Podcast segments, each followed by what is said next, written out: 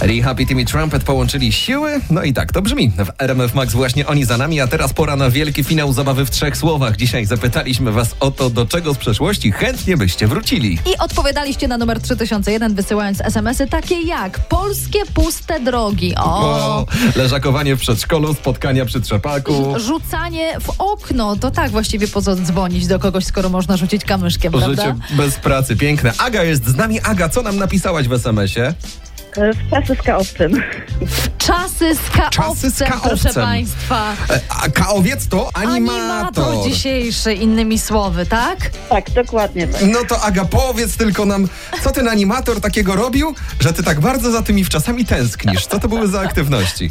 E, Wiesz co, tak naprawdę to było może no, nie tyle za tym samym tym ka- kaowcem, ale za tym okresem, gdzie się spędzało tak beztrosko czas, gdzie się z rodzicami wyjeżdżało na te czasy. Okej, okej. Bo ja to myślałem, że o konkretnego ja kaowca też, chodzi. ja też mówię, co on tam z nimi Nie, no musiał naprawdę. robić. A co to były za zabawy? No powiedz, co się robiło? Konkursy z, tak, z drobnymi nagrodami, Mhm. albo teatrzyki, nie teatrzyki, takie rzeczy, żeby po prostu dzieciakom zająć czas. Mhm. Ale ty Odciążyć wtedy się tak byłaś od tych tym rodziców. dzieckiem, które brało udział w animacjach? Czy on zabierał twoje dzieci, a ty miałaś święty spokój Nie. i dlatego za tym tęsknisz? Ja byłam wtedy dzieckiem i tak jak mówiłam wcześniej, za tym beztroskim czasem. W tamtych czasach z dziećmi czas spędzał kaowiec. W dzisiejszych czasach jako dorosły, jak jedziesz na wakacje, to po prostu masz KO, prawda? Najczęściej. Dziś na takiego kaowca mówimy po prostu barman.